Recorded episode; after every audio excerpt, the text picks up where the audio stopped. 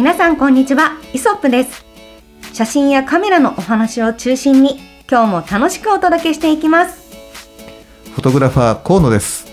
フォトグラファーの松下です。お二人と一緒にカメラを学んでおります。キャンチャヤキです。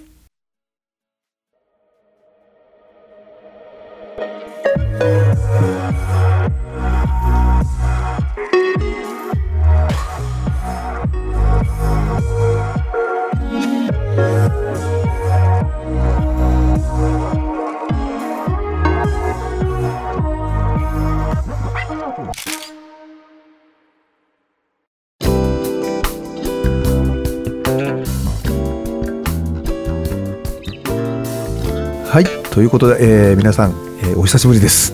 お久しぶりです。松下くん、はい、今日は私たち二人ですね。そうですね。というのがですね、はいえーまあ10月結構バタバタしてて、はい、どうしてもですね、えー本本来だったら、えーね、僕たちのこの真ん中にいるえーキャンちゃんがとですねスケジュールがね合わなくて、はい、えー今回ねあのー、1週空いての今日2週目なんかよく言ってることが分からなくなっちゃったね。では先週1週間はね本当にそのスケジュールも合わなくて我々ねこういうふうにあのお二人様収録も、えーする暇がなかったとはい、いう感じだったんですけれども、はい、まあ、今回ねさすがにそれではねあのポッドキャスト終わっちゃったのかなっていうふうな、えー心配をされてもいけないと思って、はい、えー今回急遽ですね、えー僕たち2人で、えー今この、え音声を撮影、えー撮影じゃないね収録しております。はい。はい、いやキャンちゃんもなんかちょっと忙しそうだね。そうですね。うんうんもう私たちも千秋さんもうん、三人ともみんなバタバタしてるっていう感じですね。いやそうだよね。はい。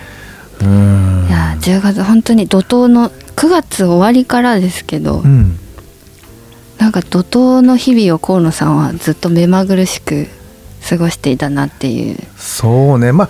本来だったらね週に、あの1日とかねあの、お休みというか撮影はない、まあ、事務仕事とかはあってもねあのはい。撮影がない日があったりするもんなんですが、はい、まあ9月10月10月か。10月は綺麗にね毎日撮影だったね。そうですね。あうん。本当に空きがないというのはこういうことなのかっていう感じで。ね本当ありがたい話なんですけどね。うん私が朝来るともう河野さんはいなかったんですが、10月頭。うんうんいつも何時起きでどこへ行かれてたんでしょうか？お前なんかそれわざとらしい振りじゃないちょっと。いやいやえっ、とね毎日ねだいたい4時とか4時半に起きて、はい。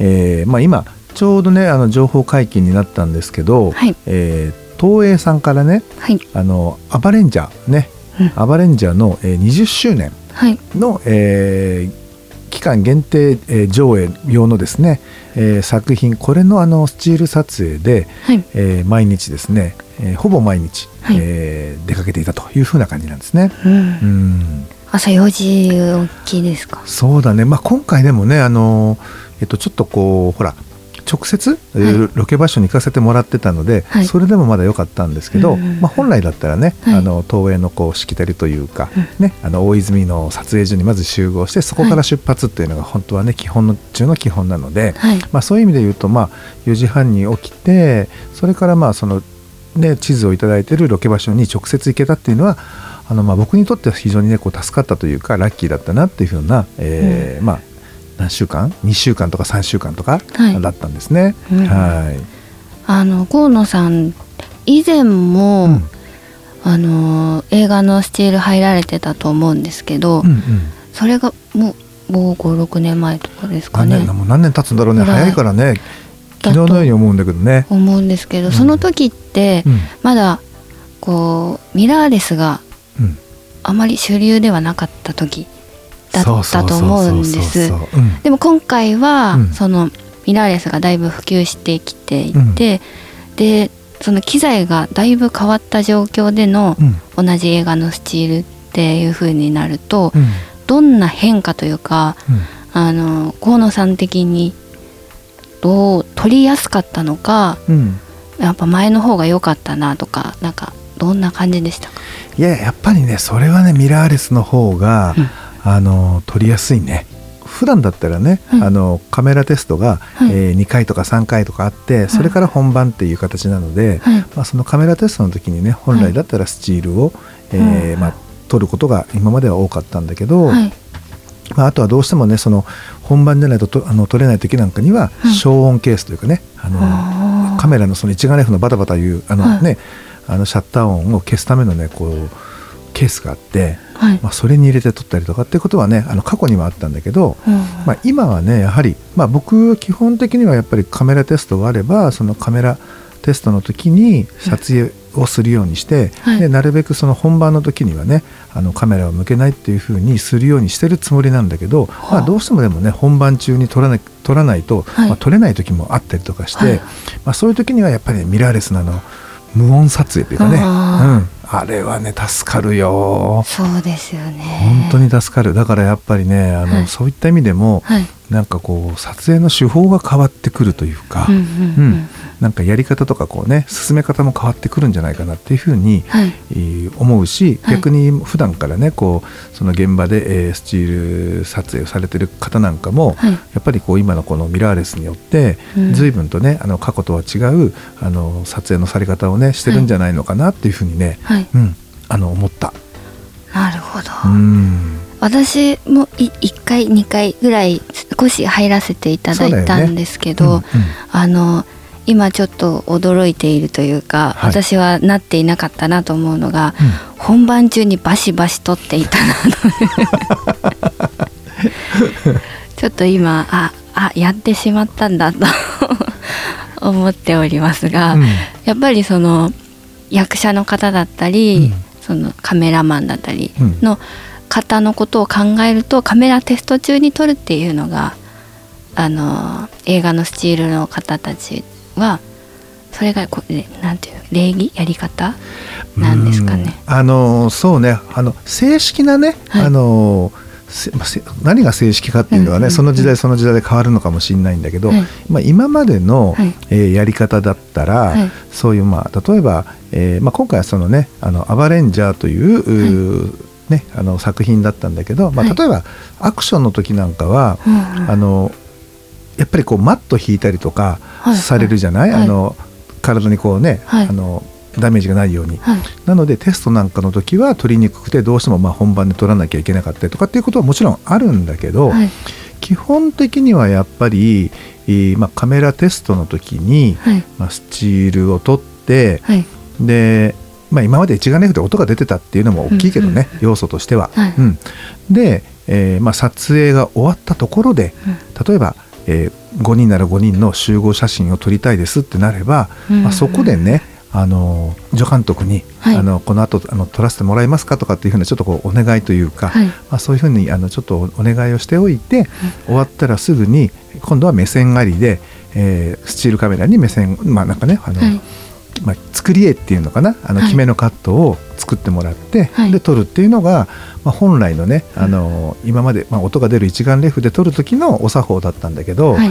やっぱりほらそうやってねあのスチールのためにやっぱり時間を取ったりとかっていうことはやっぱりこう本編のそのまあなんていうかな映像のね、えー進行もこうちょっと止めることになったり、はい。うん、でどうしても時間がねあのどんどんどんどんこう押していったりとかするのであのえそうね。今そうやってなるべくそういう時間を、うん。えーっと短縮する意味でも、はい。うん、本番中にどうしても必要なところは抑えるっていうのは、まあなんていうかな許されるう行為なのではないのかなというふうには、うん。まあ思うけどね。でもやっぱりこうほらあの演じる役者側からすると、はい。やっぱりかあの向かれ、ね、向いてるね自分の方に向いてるはい。カメラは、はい。やっぱり一つの方があレンズか。レンズがね、うんうんうん。向いてるレンズは一つの方がやっぱりこう、芝居にしても集中できるから、まあ、なるべくねあの、は まあ、状況に合わせてなんだけど、はい。カメラテストの時に、ね、はあのそういうふうな、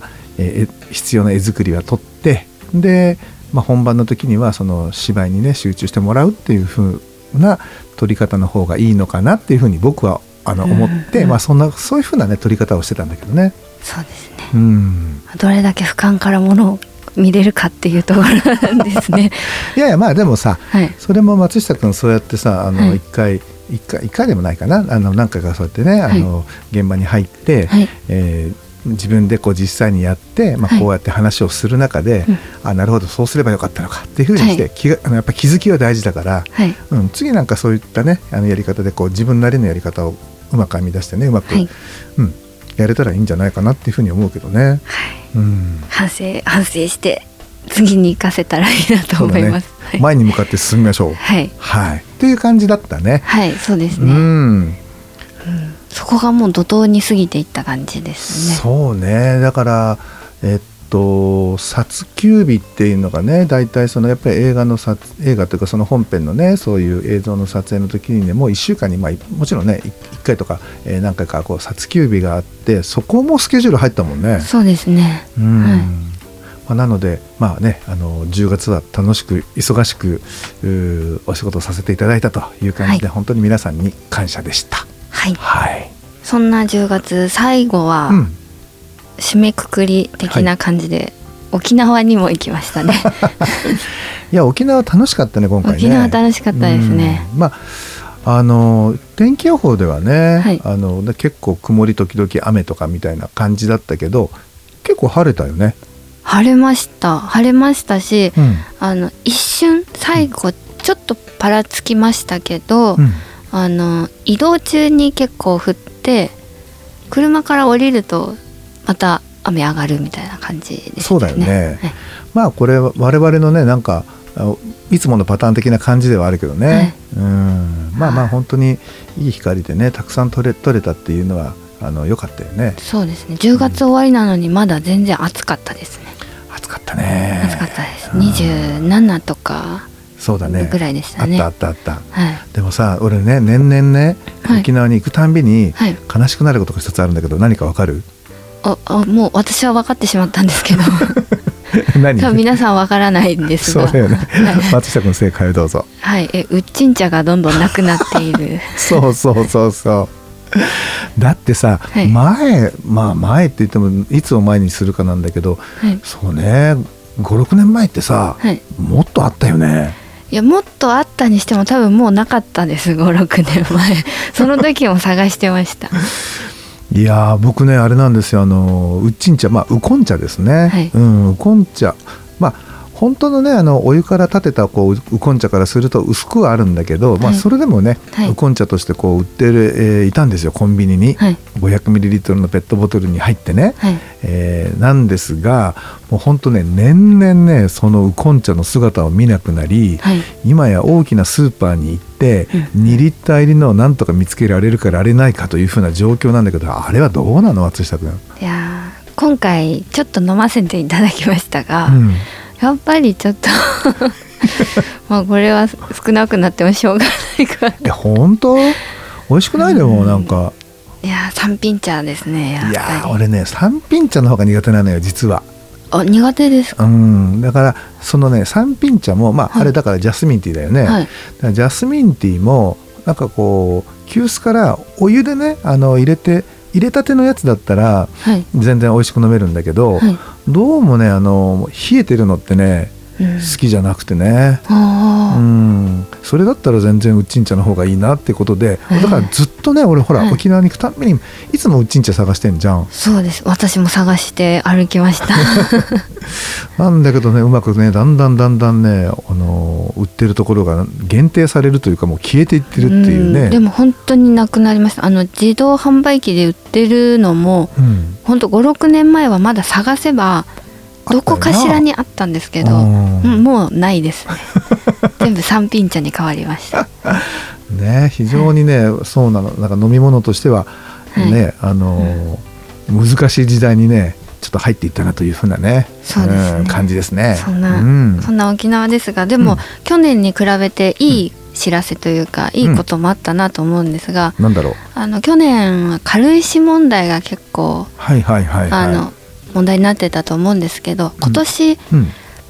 あまだ少しはありましたけど見ましたけど、もうだいぶ綺麗な海が戻ってきてるなと思いましたね。そうだね、はい。あの結構人があの行ってない浜にはまだやっぱりね少し上の方あったけどありましたね。はい。もうあのね去年は海にもうプかぷか浮いててね、はい。俺最初なんかなんでここにこんなビーチ ビーチというかこう砂砂浜があるんだろうと思ってはい。よく見たらそれ全部浮いた軽石だったっていうね、はい。あのーオチになっちゃうぐらいはい。すごい量だったもんね、すごかったですね。うん。本当に土地ができてましたね軽石で。見た目の土地ね、はい。あの踏むと沈むっていうはいね、はい。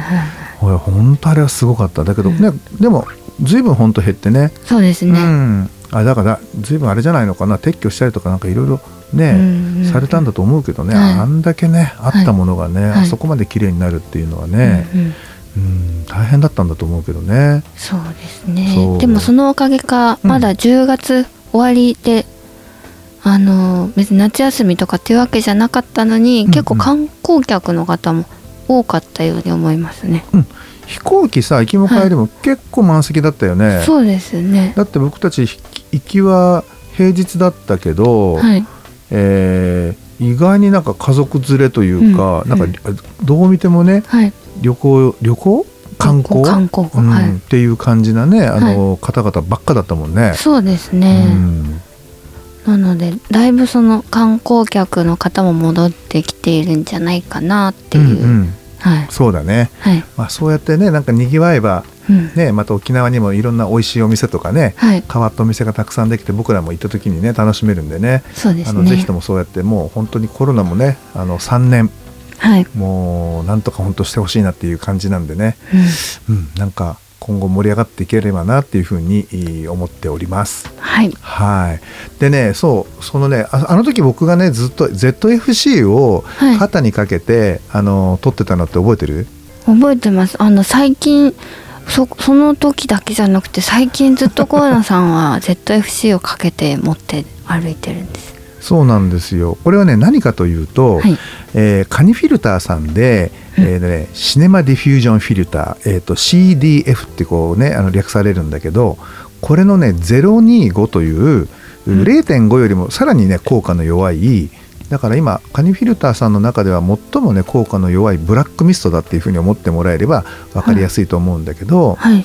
うん、これがねえっ、とつい最近とかちょっと前に発売されたのね。はい。うん、で僕がねあの帯の写真を撮らせてもらって、うん。その帯付きで、えー発売されたのがほんとつい最近だったの、はい。うん、それまではね暫定発売っていう形で帯がなくて箱を、まあ、普通のねあのカニフィルターあの特製のねあの黒い箱売りでやってたんだけど、はい。まあ、今はねあの帯付きで、えー発売されてるようなスタイルなんだけどね、はい。うん、このフィルターっていうのがね実はちょっとね面白いなと思ってて、うん。あの結構ね順光要するに、えっと、画面の中にこう光源とかハイライトが入んなかったら意外にねつけっぱなしでもはい。あの本当にごくごくごく弱いいい効果で、えーなんかそれはね写真にとってね味になり、うん。で、えっと画面の中に例えばな電球だったりとか光源が入るとそこだけ柔らかくねちょっとこうぼやっとこうねフレア感が出るとか、まあ、ソフトな感じにねはい。にじむにじみが出るっていうね、うん。なんかこれってなんかつけっぱなしでね、うん。そのまま写真を撮っているだけで、はい。なんか名作が撮れるんじゃないだろうか、まあ、自分にとってのね自分にとっての名作が撮れるんじゃないだろうかっていうちょっと期待感があって、はい。あの1ヶ月間ずーっとねこれつけっぱでもう、はい。あのー撮影をしてみたの。ほうほうほう。うん、いやねやっぱり良かったよ。よかったですか？うん、だから、なんだろうこうひあのー逆光だったりとか、まあ、なんか光源が、あの画面内に入らない限りには、うん。本当にねなんか結構エッジもちゃんとしてて、はい。あのすなんかソフトすぎるって感じなんかぼやぼやなんか絵のような感じみたいなにはならないんだけど、うんちゃんと写真らしいっていうか、うん。リアルな写真感がありながらだけどこう少しねあの黒の部分が少しだけこうなんつうんだろうね。黒の部分がというか、まあ、画面全体がほんとわずかに難聴効果があるっていう風な感じで、はい。で画面のあのファインダーの中に光源が入ったら、はい。こうパーンとこうねそこの部分がふわっとこうなんていうかな柔らかいこうねあのブラックミスト特有の,、はい。あのフレアな感じがちょっと出てうんこれがまたね雰囲気を出すのよ。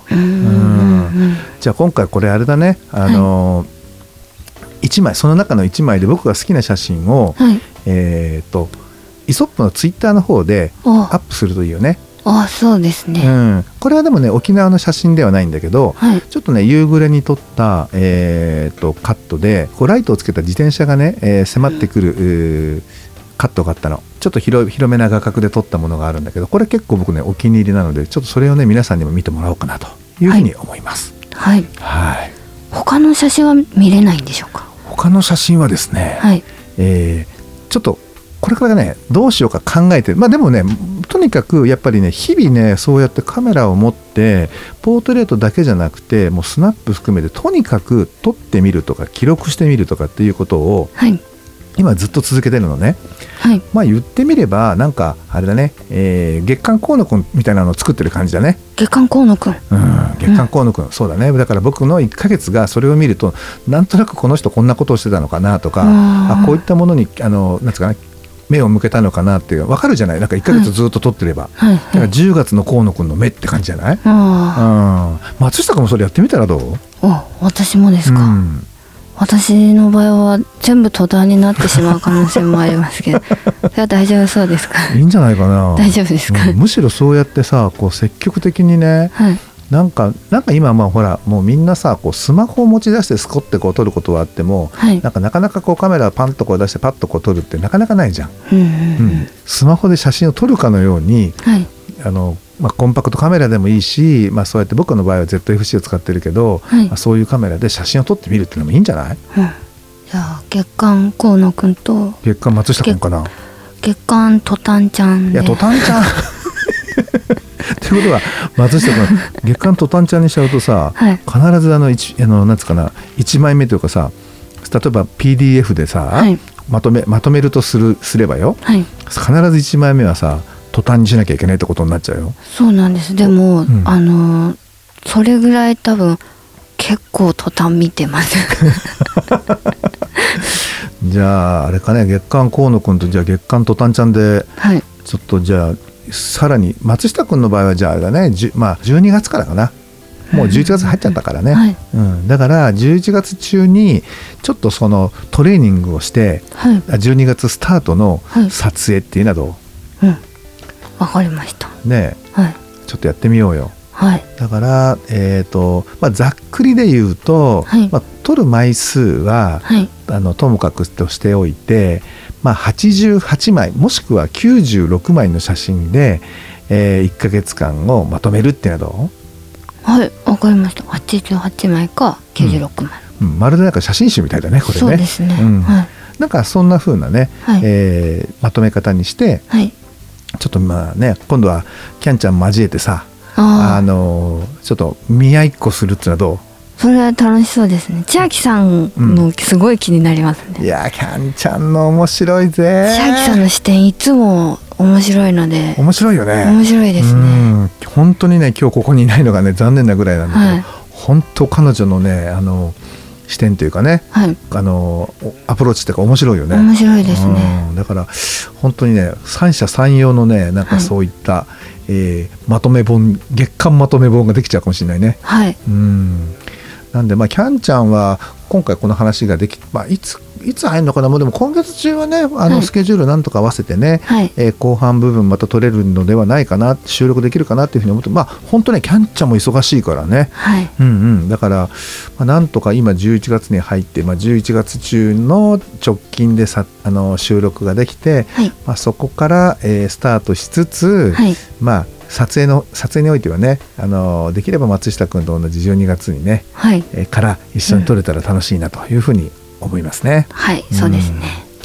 まあね、まあ、そんな感じでですね、えー僕たちは元気にこうやって過ごしてますということと、はい。えーすいません先週は、えーか結果的にサボった形になっちゃいましたという部分。はい。それから、えー、とまだまだねあのポッドキャストはずっと続きますので、えー今後も皆さんねいろんな方にこれちょっとねあのなんていうの告知してもらうというかねあのなんか変なこ変なのやってるよっていうのをねはいあの教え合っていただいて、はいあのもっともっとねこれを聞いてくださる方が、えー増えたらいいなというふうに思ってます。はいはいということで、えー今日はちょっと短い時間でしたがこの辺りで、えー今日のお話を終わりにしたいと思います。ご視聴ありがとうございました。ありがとうございました